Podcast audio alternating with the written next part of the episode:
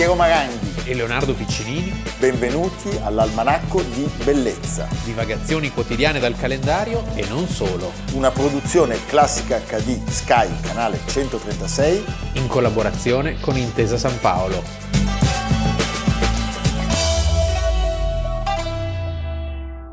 Almanacco di Bellezza, 6 ottobre, Piero Maranghi. Leonardo Piccinini.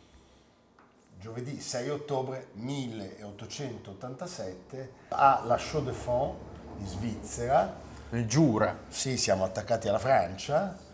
eh, nasce Charles-Édouard Jeanneret Gris, che noi conosciamo, tutti noi conosciamo, col nome che verso i 30 anni lui adottò, Le Corbusier. Le Corbusier. Tu hai un nome d'arte? Sì. Qual è? Ranghi Maropie, che è l'anagramma del Sì, mio- avevo capito. Eh, sei, sei molto, Eh, sì, molto eh, intuitivo. eh. Allora, elaborazione nel suo caso del cognome di una bisnonna. Vedi che sono sempre utili le bisnonne. Quindi noi oggi, 6 ottobre del 2023, proviamo ad affrontare l'impresa impossibile. Sì. Non si può, cioè come si fa a raccontare... Da cialtroni. Beh, siamo dei cialtroni, Eh, in un eh. quarto d'ora Vista circa... l'originalità. Sì, di, eh, di Le Corbusier. Massimo protagonista di tutto. eh. Beh, non saremmo quel che siamo nel bene e nel male senza le corbu, come viene detto. Le Sai corbu. che fece Libé, sì, le- le certo, le. Corbu, eh? Didon Didon, va bene. Le Corbusier che è il massimo protagonista. Però non è molto di moda, eh. quello di moda è Jean Prouvé. Sì. Se vuoi far bella figura devi parlare di Jean Prouvé. Eh, perché Fra- in Francia, Parigi, Parigi, eh. Prouvé. No, perché questo è svizzero. Eh sì. Eh, Senti, è il massimo protagonista del movimento moderno, più grande e influente architetto eh, europeo, ma direi mondiale del Novecento. Questa rivoluzione che cambia tra le due guerre ogni concezione dell'architettura e che la sgancia dagli storicismi, eh, diciamo ornamentali, eh, in nome di sintetici eh, principi che si chiamano razionalità, utilità, funzionalità. Ma io ho capito perché Le Corbusier è stato così importante e così fondamentale, perché intanto è stato un ossessivo viaggiatore di tutte le grandi architetture d'Europa, del mondo, Certo. eh? Fin da subito, fin da subito. e uno che lavora negli studi di Joseph Hoffman, Auguste Perret e Peter Behrens, capisci che cioè, Peter Behrens- rem tene no. verba sequentur. Ma certo, e Peter No, Beres dai. condividendo la scrivania con Miss Van der Rohe. Eh, capisci? Cioè, è un cocktail dove non poteva che venire fuori qualcosa di straordinario e innovativo e completamente diverso da questi nomi che abbiamo appena detto. Ecco, allora c'è sia il contributo teorico, se non profetico, e c'è quello pratico eh, in Le Corbusier, che entrambi non hanno eguali. È difficile eh, trovare un altro nome, un altro architetto che abbia avuto una tale continuità e capacità inventiva. Io quando penso alle Corbusier penso a Stravinsky nella musica, penso a Picasso nell'arte, cioè sono quei- quegli artisti capaci di attraversare sempre in vetta eh, sì, sì. epoche diverse, di rinnovarsi, di avere Io penso al piloti. il piloti. eh. È anche un uomo che ha diviso il mondo in due, che ha scatenato polemiche, dibattiti. Beh, possiamo dire che è il padre della moderna città europea e mondiale, dell'urbanistica, degli scatoloni alle periferie, Bravo. quindi anche dei disastri Fatti da altri. Fatti da altri, anche se lui insomma aveva delle idee anche molto così Molto radicali, sì. Io Ma d'altra parte anche i futuristi avevano delle idee dirompenti. Ecco, la forza di Le Corbusier che alcune le ha messe anche in pratica. Io ricordo una discussione che stava per sfociare in un litigio vero e proprio. Che bello. Era partita con grande cordialità. Mi Eh. trovavo io e un fotografo indiano a una cena dove gli altri due al tavolo erano Guido Canella Ah. Sì. e Valerio Adami. Sì. Cioè, quindi un grande architetto, un grande pittore, artista. E sulla difesa e sull'attacco, la difesa di Canella e l'attacco di Adami di, eh, di Le Corbusier, a un certo punto eh, stavano per volare perlomeno i tovaglioli. Aveva ragione Canella. Aveva ragione Canella. Senti, allora, pensate, per dare un'idea del suo radicalismo, a Parigi proponeva di conservare i monumenti storici, radere al suolo tutto il resto e costruire 24 grattacieli cruciformi. Il Plan Voisin, il progetto di una città per 3 milioni di abitanti. Certo, ma sai, era un momento in cui le ideologie avevano un grande peso, le utopie, eh, la fiducia illimitata nel futuro, nel progresso, nel progresso per le masse. Quindi stiamo parlando di un mondo radicalmente diverso come, come principi e come, e come sviluppo.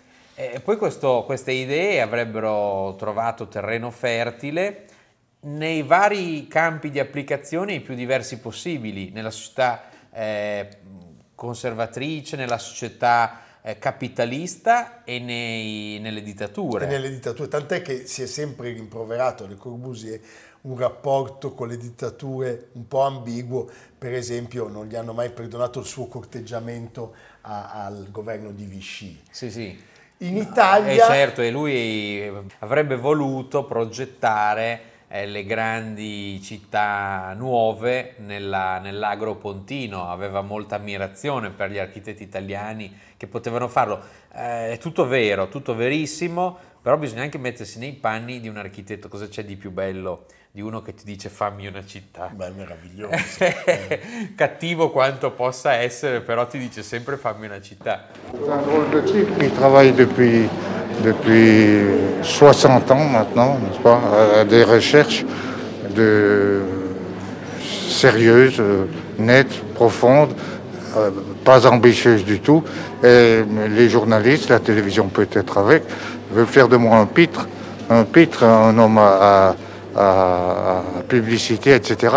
Je n'ai jamais payé un sou de publicité ni fait quoi que ce soit. J'ai écrit des livres quand je ne pouvais pas dessiner, quand je ne pouvais pas bâtir. Et alors je donnais des explications, c'est tout. Et, voilà tout, toute mon activité, c'est ça. Allora, da, da, che cosa possiamo incominciare? Potremmo incominciare dalla prima casa con il tetto a capanna, quella sì. costruita c'era già tutto lì. 17 eh? anni, bravissimo, c'era eh, già, già tutto alla show appunto, la show, la show de Fond in Svizzera, possiamo parlare dei viaggi di formazione, quello che hai detto prima, cioè lui non ha mai smesso di guardare, di osservare, di studiare e di viaggiare. non Italia. per imitare, ma no. per creare qualcosa di nuovo, fare tesoro dei propri insegnamenti. E di sapere, sì. perché se devi fare una cosa nuova devi conoscere quello eh, che c'è stato no, prima. Eh. Se no, polemicamente, fai come quelli che vanno alla Biennale di Venezia, guardano Anish Kapoor e non sono mai stati alla Scuola Grande di San Rocco. Esatto. Ecco. Cioè, se non hai mai visto l'almanacco e vuoi fare tv, magari fai la stessa cosa. Bravo. Eh, o questo è un messaggio, tenti di farlo perché è che, difficile da... che non ho capito ma ci proverò stanotte eh. senti allora i viaggi di formazione sono appunto in Italia in tutta Europa e in Oriente no noi non cominciamo da questo ma cominciamo dalle sue parole perché nel cento anni fa 100 anni fa 1923 lui pubblica titolo è perfetto, verso un'architettura, che è un libro Vangelo dove lui raccoglie tutti i saggi che aveva scritto per l'Esprit Nouveau, la rivista d'estetica che aveva fondato. E Quando ancora faceva anche il pittore, pittore. Perché poi lui è... Ci sono, è, intanto ti capita di vedere i suoi quadri. Sì, è, è, un artista tutto tondo. D'altra parte lui aveva studiato già alla Chaux de Fonds, alla scuola di arti applicate, l'incisione. Quindi insomma aveva una formazione d'artista è, una, è uno straordinario autodidatta, perché se pensi cosa è stato capace di fare. E cosa sentenzia lui in questo, in questo libro, in questa pubblicazione? La casa è una macchina per abitare. La famosa macchina habité. Habité. L'architettura non ha niente a che vedere con gli stili, ma è il gioco sapiente, corretto e magnifico dei volumi raggruppati sotto la luce e in seguito poi lui preciserà i famosi 5 points, i famosi 5 punti eh, di una nuova architettura, cioè delle verità che eh, a suo modo di vedere sono indiscutibili eh, e che un bravo giocatore deve sempre seguire, alle quali bisogna sempre attenersi. Certamente sarà lui ad attenersi a queste regole. Perché... I piloti, che sono queste strutture portanti che elevano la casa come su dei piloni appunto, permettendo di creare degli spazi verdi sotto l'edificio, un insegnamento che l'architettura moderna avrebbe poi fatto suo fino, fino ad oggi. Io penso a un grande edificio che c'è a Parigi, è il Musée du Quai Branly certo. eh, di. Jean Nouvel, andatelo a vedere perché è stato inaugurato tanti anni fa e adesso il giardino che è cresciuto sotto questo edificio, proprio approfittando, del, sopra. proprio approfittando del fatto che l'edificio è sospeso, crea una sorta di involucro verde in cui l'edificio si sviluppa, è molto bello. Il tetto giardino è un altro dei sì. punti, la pianta libera, la facciata libera e la finestra a nastro. E poi diciamo anche le strade lontane dalle abitazioni. Eh, diciamo che con le Corbusier si viene a rompere quell'estetica, quell'urbanistica che per centinaia, forse migliaia di anni aveva contraddistinto la città europea, cioè sì. le case tutte attaccate, la strada dove c'è l'edicola, il giornalaio, il negozio, il panettiere, eccetera, e sopra ci abitano le persone una attaccata all'altra.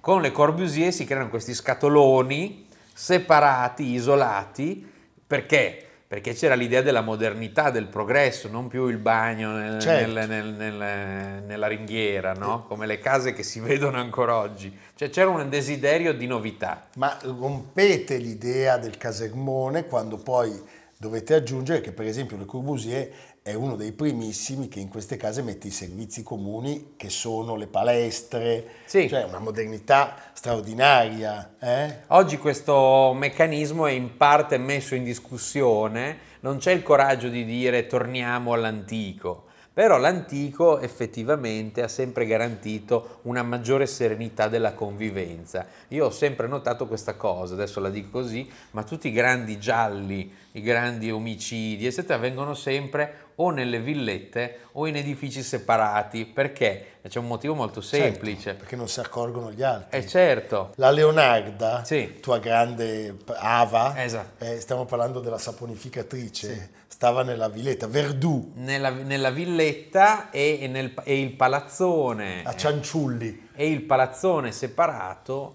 Eh, prevede una cosa che è un'altra grande invenzione del Novecento, cioè la macchina. La macchina. Se tu ti sposti una, in un villaggio, i villaggi giardino che nascono, le grandi periferie, hai sempre bisogno della macchina.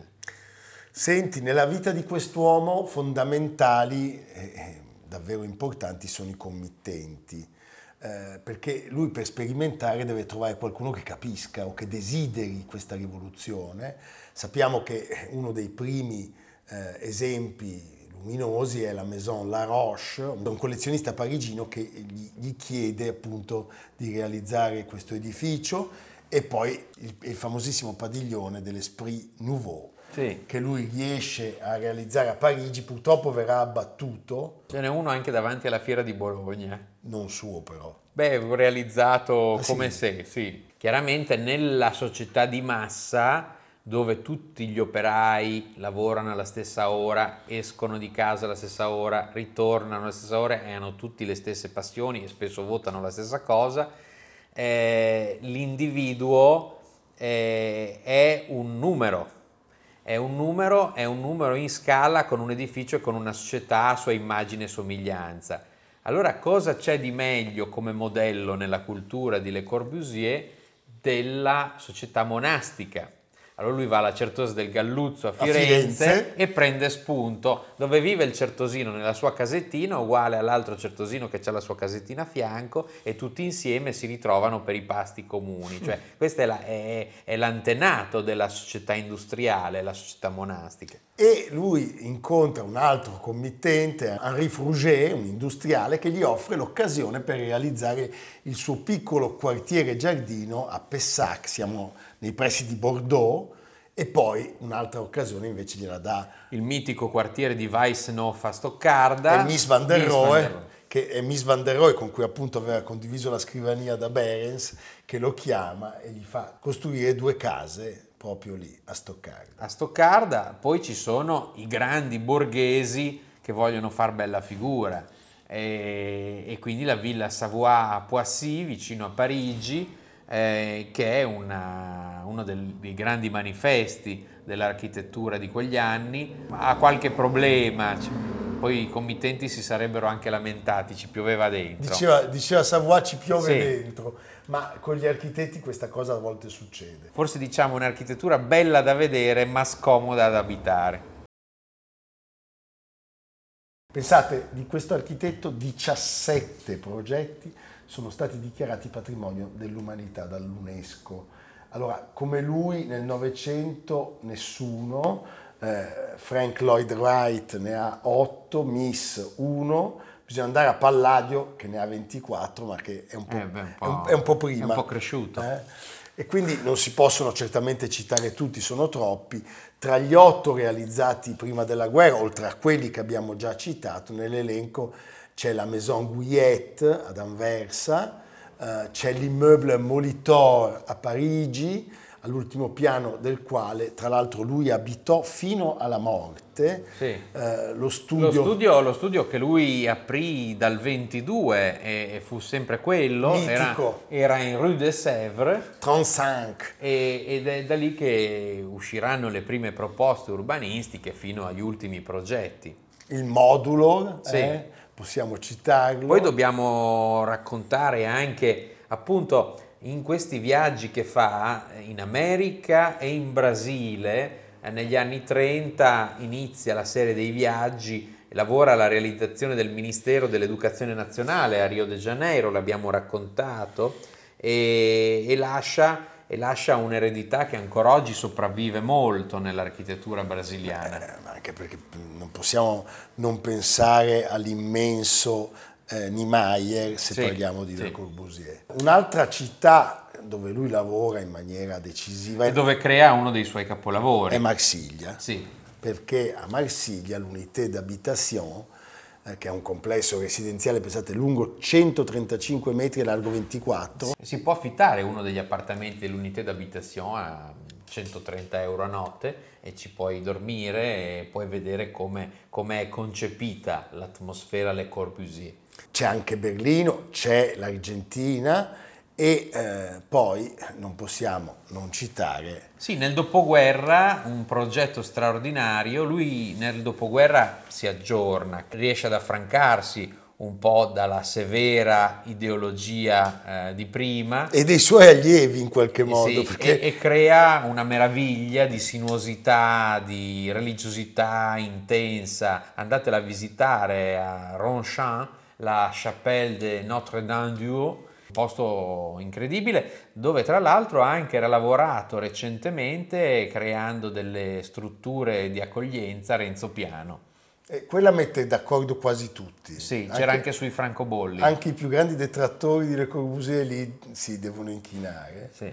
Eh, ricordiamo un altro lavoro, il Campidoglio di, di Chandigarh, la capitale dello Stato indiano Edifici bellissimi. del Punjab e pensiamo a quanto questo progetto fosse stato desiderato dal Pandit Nehru, Quello che- del- quello che faceva le corna a, a- A. Mountbatten, eh, primo ministro dell'India. Vue sur la mer, située en pleine ville, la cité de Marseille avait tout pour réussir. Une maternelle sur le toit terrasse, c'est le plein air aux récréations. Notez aussi le gymnase. Dans le même esprit, des pilotis dégagent de l'espace au sol pour la promenade. Le choix de Le Corbusier urbaniste le conduisait 30 ans avant à créer l'immeuble villa, fait de modules de maisons empilés verticalement comme des bouteilles dans un casier. Ce sera la cité radieuse. Dans certaines rues intérieures qui desservent les logements, des services communs, notamment commerce. Plusieurs couches de matériaux ad hoc étouffent le bruit. Chaque logement est en duplex avec un escalier reliant les deux niveaux. En avance aussi pour le temps, un chauffage à air pulsé. Moi, je suis vraiment une inconditionnelle de Le Corbusier.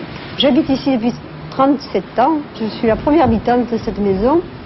Et j'y vis toujours heureuse. Et même maintenant, quand je suis assise, dans cette chaise longue, je regarde autour de moi et je suis toujours émerveillée. Et pour moi, c'est toujours un émerveillement total. Pensate che tra i patrimoni c'è anche il cabanon di Sì, Roquebrune è Cap una, Martin. visita, è una visita che io consiglio a tutti.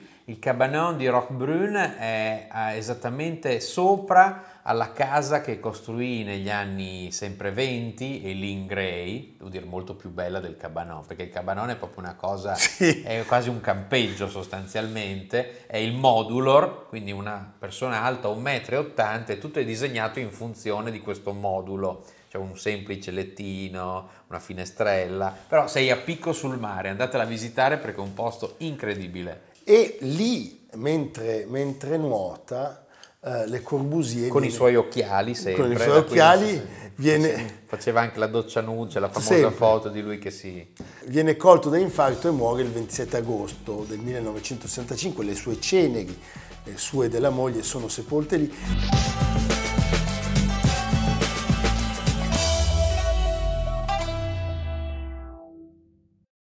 1981 Kim Carnes eh, con una sola canzone, perché per una sola canzone la ricordiamo, ma è una canzone meravigliosa, rende omaggio a Bette Davis, eh, che muore a Neuilly-sur-Seine, quindi in qualche modo le Corbusieriana, certo, di, eh, di alta borghesia. vicino a Parigi il 6 ottobre del 1989 durante il viaggio in cui tornava negli Stati Uniti perché era venuta in Europa per un premio a San Sebastian, un premio Sì. alla carriera.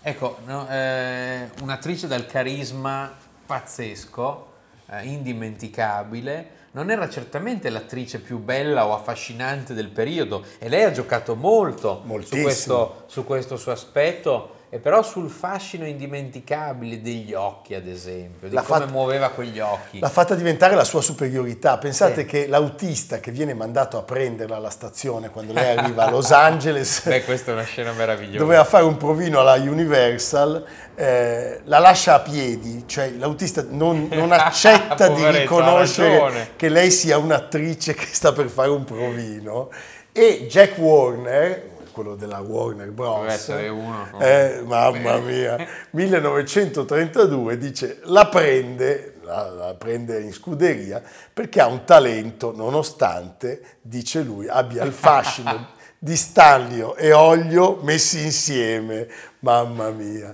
Però questa donna meravigliosa, eh, sempre in lotta per dimostrare di essere la più brava, Sì. la migliore, viene eh, forse riassunto nell'epitafio che lei vuole sulla sua tomba nel Forest Lawn Memorial Park, sulle colline di Hollywood. She did it in, In the hard hard way, way. cioè l'ha fatto nel modo più duro, Sì. ha fatto una fatica bestia, eh, grandissima.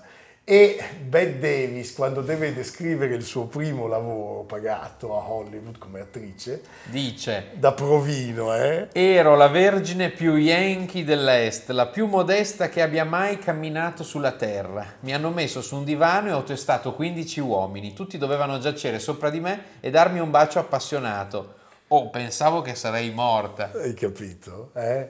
Ruth Elizabeth Davis era nata il 5 aprile del 1908 sotto il segno dell'Ariete, mi viene da dire che Ariete Bette Davis, Wasp. a, a Lowell, eh sì, Wasp, Massachusetts, figlia di uno studente di giurisprudenza e di una casalinga, Ruth Augusta Favor, che dopo un divorzio immediato e il trasferimento a New York nel 21 aveva incominciato, però la madre sveglia, eh, Certo. a fare la fotografa, ritrattista, perché era andata ai corsi della Clarence White School of Modern Photography.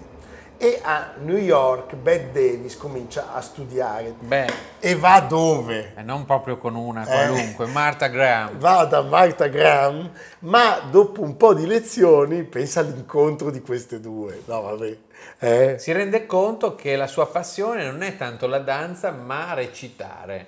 E quindi tenta l'audizione alla scuola del Civic Repertoire Theatre, guidata da Eva Legalien, che la giudica poco sincera e troppo frivola eh, nel suo impegno riguardo alla recitazione, non aveva capito niente. Non aveva capito niente. Sì. Poi c'è un incontro-scontro stupendo Con un grande, con George, George, Cukor. Cukor, perché eh, lei entra nella compagnia di Cukor, il regista delle super dive, Certo. e dice lui, il suo talento era evidente, ma lei si ribellava alle indicazioni, faceva un po' di testa sua, aveva le sue idee e le esprimeva. Allora, alla fine Cukor la licenzia per un incidente minore e il regista poi non si darà pace in fondo perché non, ha, non, non sarebbe mai riuscito a capire perché diventata famosa, lei si sarebbe sempre rifiutata di lavorare con lui. Sì. Eh? Provo disgusto per te. Ma senti, io disgustare te? Te? Te? Tu sei un vigliacco! Non vuoi avere me, ma te ne stai tutta la notte a guardare i tuoi dipinti osceni! Mildred! Ecco cosa sei! Tu sei un depravato! Allora sappi che io non ti ho mai amato. Non ho fatto altro che prenderti in giro. Mi annoiavi da morire, io ti odiavo. Riuscivi solo a disgustarmi quando provavi a baciarmi. L'ho sopportato solo perché mi supplicavi, mi perseguitavi, mi facevi impazzire! E dopo che mi baciavi, mi andavo subito a pulire la bocca! Sì, a pulirmi la bocca! Ma mi sono rifatta di ogni bacio che ti ho concesso! Abbiamo riso di te! Miller e io! Griffith e io! Abbiamo riso di te perché eri un idiota! Un idiota! Un idiota! Un idiota! Lo sai tu cosa sei, maledetto sciancato! Sei uno storpio, nient'altro che uno storpio! Questo è un regalo di Leonardo Piccinini. Sì, adesso fa parte della vasta videoteca dell'almanacco. Beh. Quanti sono i titoli dell'almanacco? Tantissimi. Migliaia, no? La locandina, lo mettiamo qua con Georges Brassens. Tutti e due regali di Leo, eh. Bra- Che- Brassens e, e Schiavo d'amore. Allora, lei ha 20 ruoli alle spalle prima di questo film. Però questo è il ruolo che le cambia la vita, la parte della cameriera, poi prostituta Mildred. Schiavo d'amore è tratto dall'omonimo romanzo del grandissimo Somerset Maugham, un personaggio sgradevole. E lei però è perfetta proprio nel ruolo sgradevole. Tant'è che le altre star, pensiamo a Irene Dunn e a Catherine Hepburn, rifiutano quel ruolo Sì. perché hanno paura di bruciarsi l'immagine. Anche Piero, dovete sapere, ha rifiutato dei ruoli in film anche importanti che tutti avete in mente perché non ha saputo cogliere l'importanza del ruolo che gli Il veniva più offerto. importante è Babe Maialino Coraggioso. Mi avevano chiesto di fare il, il- il padre del maialino, ma ho, ho detto di no. eh. però, però potrei anche riciclarmi. Sì. eh. Se fanno un sequel, Sì, non so, puoi il tornare pia- in- no, il pianeta, delle chance. il pianeta delle scimmie. scimmie. Va bene. Senti Leonardo, la sua interpretazione è totale, tant'è che si aspettano la candidatura agli Oscar che con grande scandalo non arriva. Lei poi viene risarcita subito dopo per una parte molto meno Paura interessante. d'amare. Paura d'amare vale la metà C'è sempre l'amore, insomma. Amore. Nel 38 un secondo Oscar, Certo. un altro E sono gli anni di Via col Vento, Polpettone allora cercano di batterli sul tempo e fanno la figlia, La del, figlia vento, del vento. sfruttando il fatto che c'era già il battage. C'era di- il vento, Sì, eh. c'era wind. Pensate, lei avrebbe ricevuto 11 nomination, non avrebbe più vinto l'Oscar dopo quei due.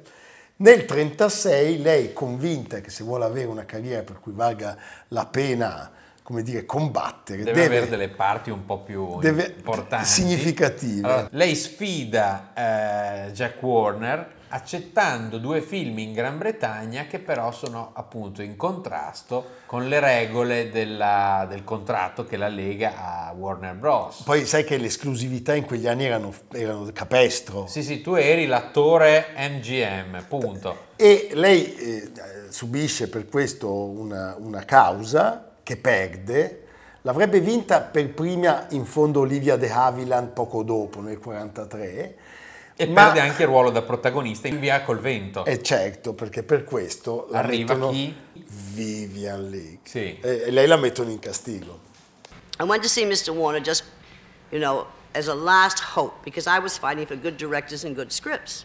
Literally, that's all I cared about because money always follows, and I was doing some of those marvelous movies that some of you remember how awful. Parachute Jumper, The Menace. You know, The Menace, I was a corpse. All I did was fall out of a closet. But you did it so well. Didn't I do it well? I Yeah, thought so too. yeah. That was made at Columbia in eight days. So anyway, I went to see Mr. Warner, and he begged me not to go. He said, hmm. please don't go. He said, I have just optioned a marvelous book for you. A new book by a woman named Margaret Mitchell, and the title is Gone with the Wind. And I was so angry about what they'd been giving me, like all these parachute jumpers and things. I said, I'll bet it's a dilly, and walked out of the office. if you can imagine, went to England, had the trial, came back about a year later and found out what Gone with the Wind was. L'abbiamo ascoltato dalla sua viva voce questa testimonianza. Sono gli anni 40, il culmine della sua carriera. È, pensate, nominata presidente dell'Academy of Motion Picture Arts and Science, ma naturalmente È un caratterino Cioè- e quindi non, non vuole fare così la, Il presidente di un- facciata. Non vuole essere semplicemente un numero. tant'è che entra immediatamente in conflitto con gli altri membri maschi del comitato e solo dopo due mesi, due mesi di presidenza è costretta a dimettersi. Ottiene nel 42 un successo inaspettato con Perdutamente Perdutamente tua. tua, eh? dramma romantico che però tratta degli argomenti molto scottanti, la salute mentale, l'infedeltà, il divorzio ed è passato alla storia per le scene in cui il protagonista maschile, Paul Henry, accende due sigarette per passarne una a lei. Io l'ho visto fare i miei genitori un sacco di volte, hai capito? E infatti lo faccio, lo faccio col procione io. Bravo. Eh? Bravo, e col procione la sigaretta. E questi film cercate di vederli in lingua originale, perché di solito Bette Davis No, è doppiata con delle asci Sì, sì, eh. Sarò sicuramente. Eh, Rosso Burani. allora, un film fondamentale. È il suo film. È il suo film All About Eve, Eva contro Eva, del grandissimo Mankiewicz, con un cast di attrici e di attori stupendi. A cani impazziscono. Arriva Marilyn Monroe anche Eh, nel sì. film, c'è Anne Bax e poi c'è George Sanders. vabbè. Stupendo, con la gardenia Con la gardenia. Allora, il film che ha ricevuto più candidature nella storia del cinema agli Oscar, non che ne ha vinti più, ma che ha avuto più, più- più nomination. Lei vince come miglior attrice a Cannes e il nastro d'argento.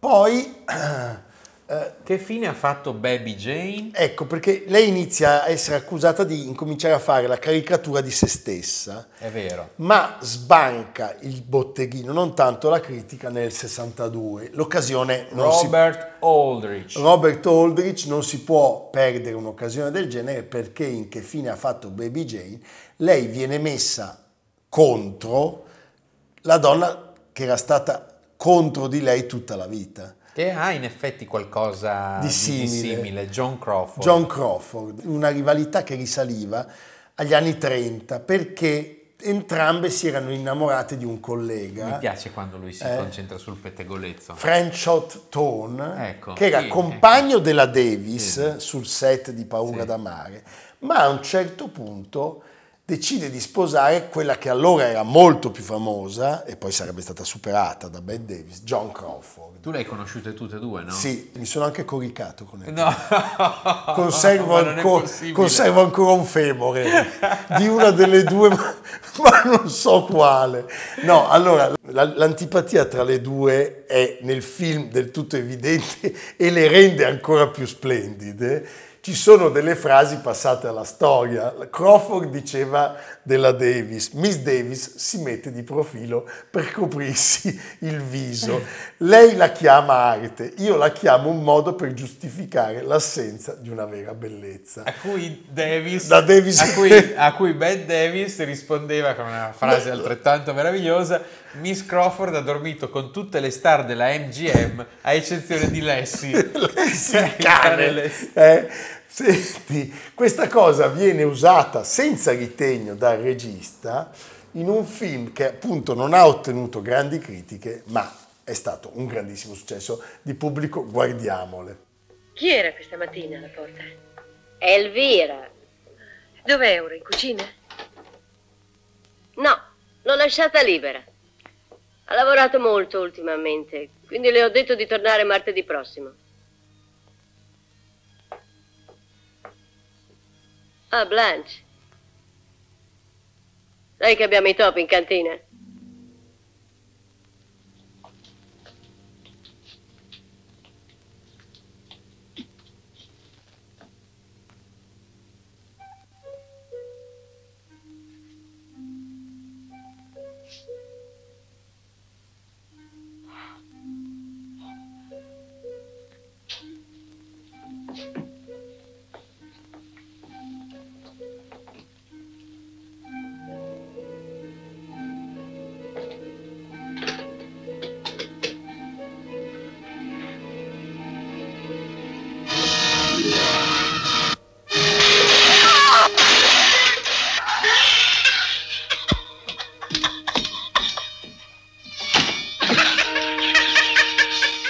Topo arrosto per pranzo.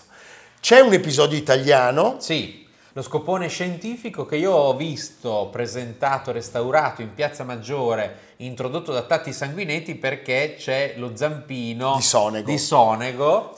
È, è un piccolo capolavoro del cinema tutto, Tutto. con un Alberto Sordi in una forma smagliante. Modugno, La Mangano, Joseph Cotton. Joseph Cotten che fa il maggiordomo, il maggiordomo l'estofante. Lei non aveva un bel ricordo perché diceva di questo film capolavoro che eh, ha scoperto solo il primo giorno di riprese che doveva recitare in italiano e soprattutto non sopportava le improvvisazioni di Alberto Sordi Che invece erano il pane. che lei chiamava sordid, Ah. pensa, e lei era molto risentita con lui perché lui evidentemente non l'aveva presa in simpatia e le parlava, pur sapendo l'inglese, solo in italiano, apposta.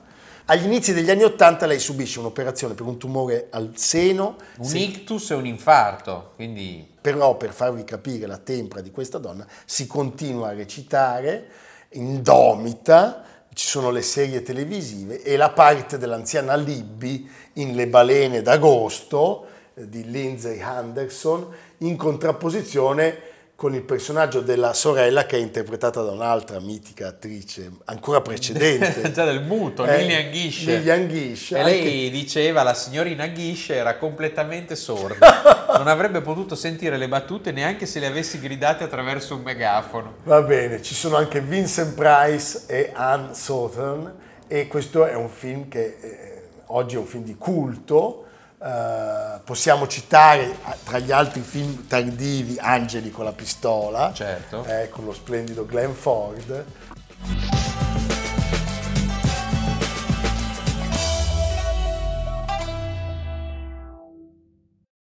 Il Mi libro raccomando. è 2024, 23?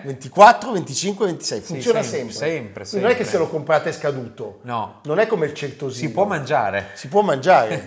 eh? È edibile. È edibile, sì. Noi abbiamo fatto il libro edibile.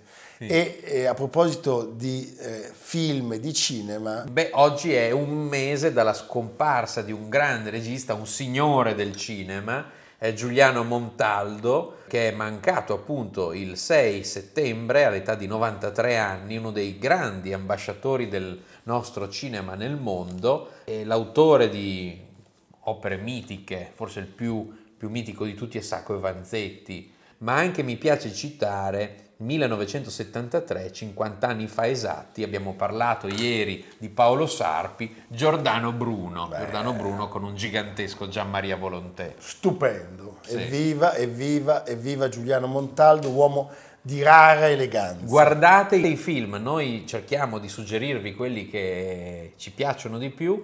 Se eh, non trovate un film che vi sta particolarmente a cuore, chiedete a Piero che Certo. lui si, si mette all'opera. Ne giro anche uno. Eh? Col procione, il varano, Amerigo, Leonai, tutti, no? Potete partecipare alla sceneggiatura. Sì. Potremmo aprire una, Sì, certo. una spazio Io pensavo alla produzione, ma tu che Ah, sei sempre così. Beh, però ci vuole anche la sceneggiatura. Sì, ma ci vogliono gli sgay. Eh, questo non c'è dubbio. Evviva! A domani. Almanacco di bellezza a cura di Piero Maranghi e Leonardo Piccinini. con Lucia Simioni, Stefano Puppini, Jacopo Ghilardotti, Paolo Faroni. Riccardo Cassani, Nicolò Cazzola e Samantha Chiodini. Realizzato da Amerigo Daveri, Valentino Puppini, Luigi Consolandi. Stefania Margheritti, Alessandro Puppini. Una produzione classica HD, Sky, canale 136. In collaborazione con Intesa San Paolo.